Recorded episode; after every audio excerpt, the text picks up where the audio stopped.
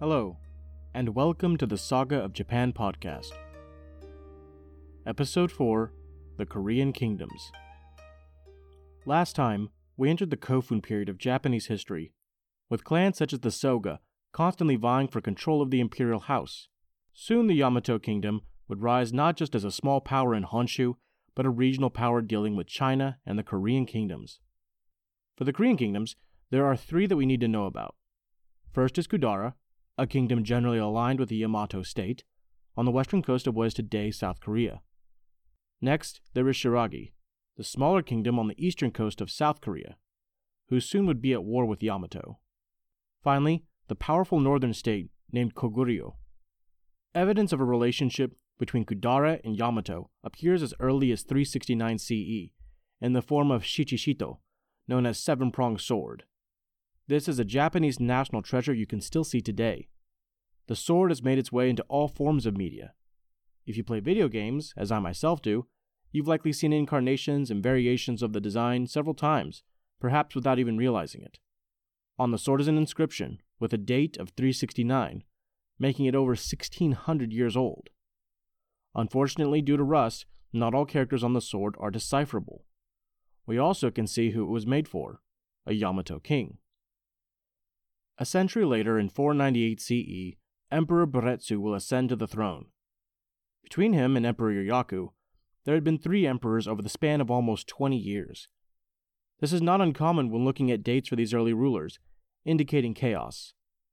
We will not dive into each of these emperors for a couple reasons. The biggest one is that for the majority of these emperors, there is scarce or no sources about them other than maybe a passing mention, trivia fact, or in some cases, only the dates they reigned. Secondly, we have to remember that many of the early ones, particularly the first 16, are likely mythological to some extent, if not invented entirely. Emperor Buretsu himself is actually the 25th emperor of Japan, although that is counting the likely mythical 16 emperors.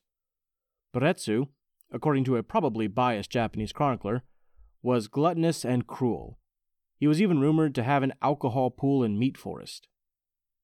In my opinion, this was the height of luxury, where a pool would be filled with alcohol and branches of skewers wrapped in meat would hang overhead from a small island in the center of the pool.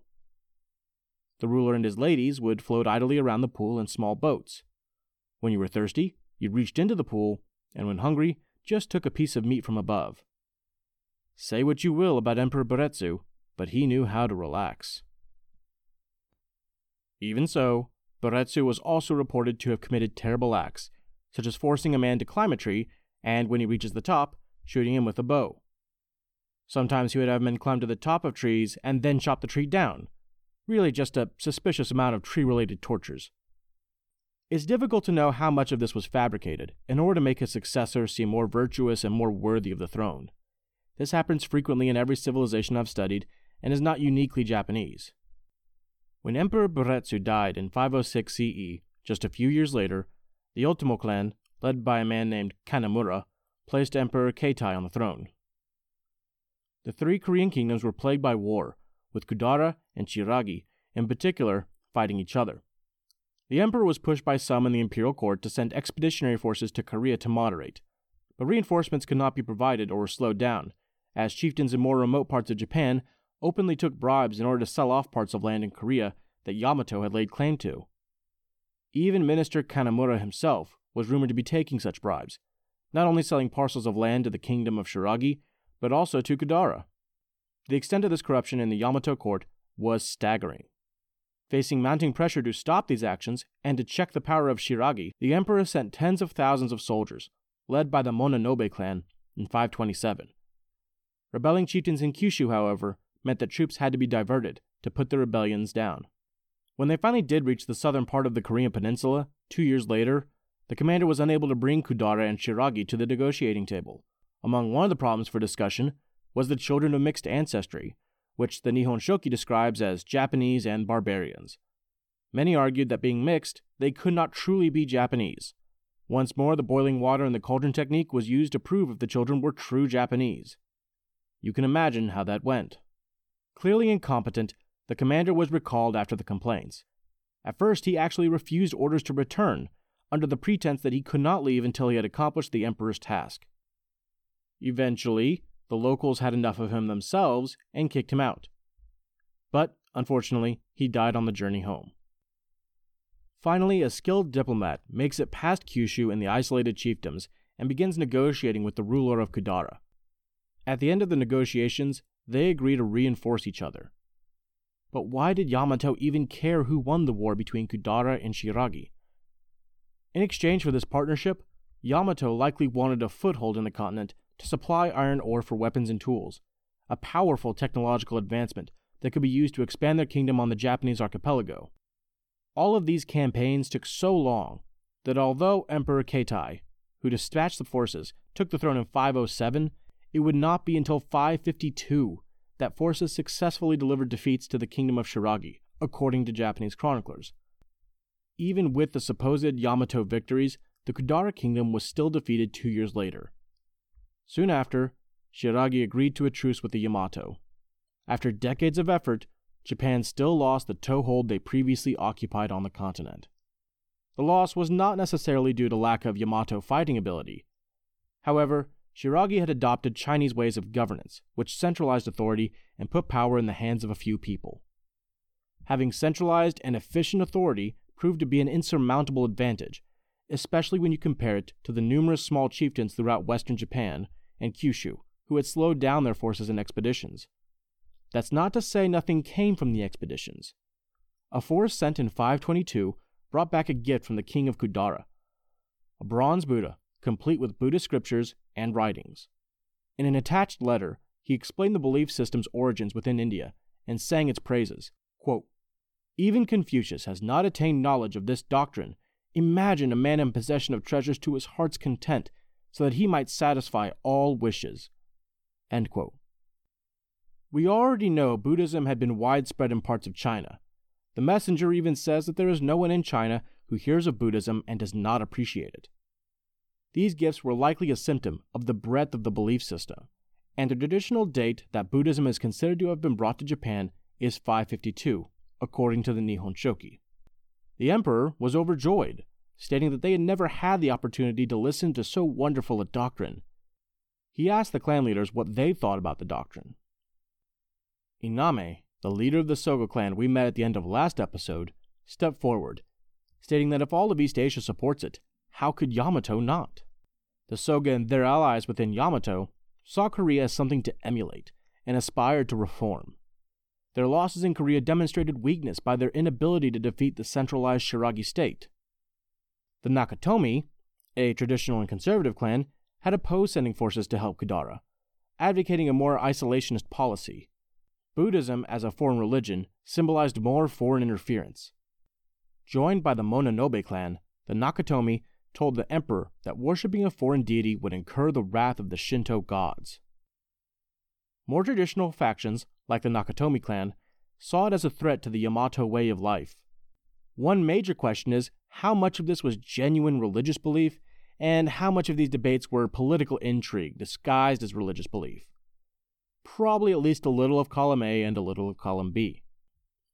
The Mononobe were a clan of soldiers and experienced military leaders leading many of the expeditions to Korea. The clan by this point had been well established and strong for over 100 years, and to the Mononobe, force was as legitimate a method as peaceful diplomacy. Iname, opposed to the Nakatomi and the Mononobe, was convinced that Yamato must adapt or die.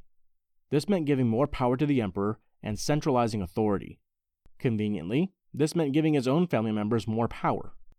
Listening to his advisors from each of the clans, the emperor contemplated what would be done with the Buddhist imagery. The emperor attempted to dodge the problem by not accepting the gifts directly, but regifting them to Iname, who happily took the prize, creating a Buddhist temple out of his own home. We're told at this point that a pestilence begins to spread throughout Yamato, probably smallpox. The Nakatomi and the Mononobe seize on this as a perfect example of the god's anger they convince the emperor that his mistake can still be corrected, though. The emperor orders the image to be thrown into a river, and the Soga Buddhist temple burned down.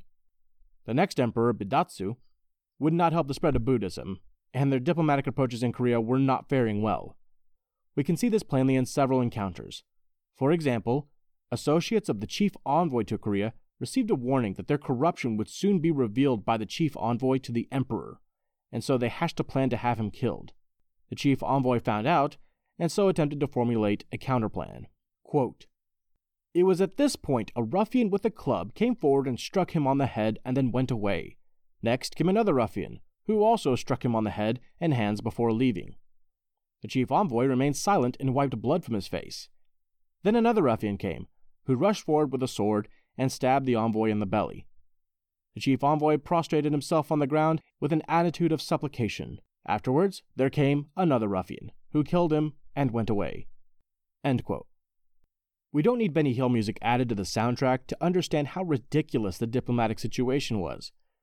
One envoy even turns back on his journey because he is afraid that the whales in the ocean would swallow his ship. The emperor was not happy about this and moved the envoy to a province away from his home, the equivalent of the boss moving the incompetent worker to the empty basement where he can do less damage. Meanwhile, in Yamato, Iname's son, Umako, would succeed him as great minister appointed by the Emperor Bidatsu. Umako was presented with another Buddhist relic. Immediately, he attempts to smash the relic with a hammer. The hammer, however, shatters, and so, like the previous image of the Buddha, Umako threw the relic in the river, where it floated instead of sinking. In light of these events, Umako would become a devoted Buddhist. Due to close family ties, the groundwork for which was laid by Iname, Umako was able to secure permission to worship Buddha, although Bidatsu was not a big Buddha fan himself. When Bidatsu's queen dies, he marries one of Umako's sisters. This sister would eventually become the Empress Suiko in 593, but we'll get to that later. In 585, a smallpox epidemic ravages Yamato once more. Umako, undeterred, would build several more temples, and this time he also had a Korean practitioner visit and ordained three female followers to help spread the belief system. When the plague continued, the girls were punished by having their Buddhist clothing destroyed and the images were thrown away, again, into a river. I'm not sure why they keep trying to drown the Buddhist relics, but so it goes, I suppose. When the plague continues on, anyways, some people suspect that destroying the Buddhist relics is what's causing the disease. Umako approaches the emperor, suggesting as much. Once more, the emperor agreed to let Umako bring more practitioners from Korea, the Mononobe clan, led by a man called Moriya, had become more powerful in the meantime. They strongly opposed this, conspiring with the Nakatomi and making several proposals that the temple should be burned down and the relics, you guessed it, cast into a river. They're nothing if not consistent. Fires were stoked between the two when the Emperor Bidatsu falls ill to the smallpox epidemic and dies. At the funeral, Umako gives his oration, armed with a sword. Moriya mocks this saying he looks like a sparrow pierced by an arrow. When Moriya, shaking with passion or sadness, delivers his funeral speech, Umako laughs out loud and says Moriya should have bells hung on him. This is the beginning of a feud that will lead to bloodshed between the clans.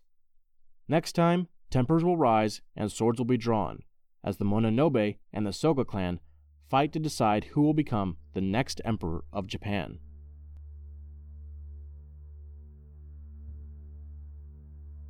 Thank you for listening to the Saga of Japan podcast.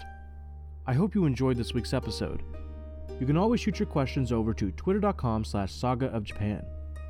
If you're a fan of the podcast, please leave a review or a rating on Apple Podcasts, or tell a friend you think might enjoy the show about us. You have no idea how much I appreciate you joining us on this journey. Thank you so much, and we'll see you next Tuesday.